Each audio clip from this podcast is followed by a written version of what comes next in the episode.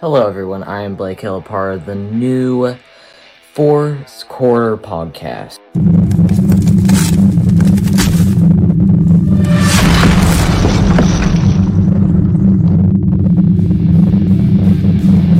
Now, I'm going to be the only one recording. Peter's having some trouble, and I'm just going to be going over everything that's been happening. Mainly, it, this podcast is going to be a ton of fun. It's going to be Liam, Jacob, me, and Peter and it's just going to be a lot of fun. What I what I want to talk about is Deshaun Watson, and I want to know you guys' opinions about if you think the next time that he's going to play football because he's had 22 lawsuits filed against him for sexual assault or whatever it was.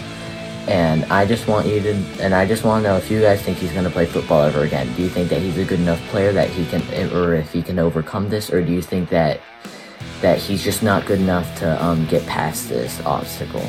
Um, um, so once we get this podcast going, it's going to be a lot of fun. So make sure you guys stay tuned for that. And peace.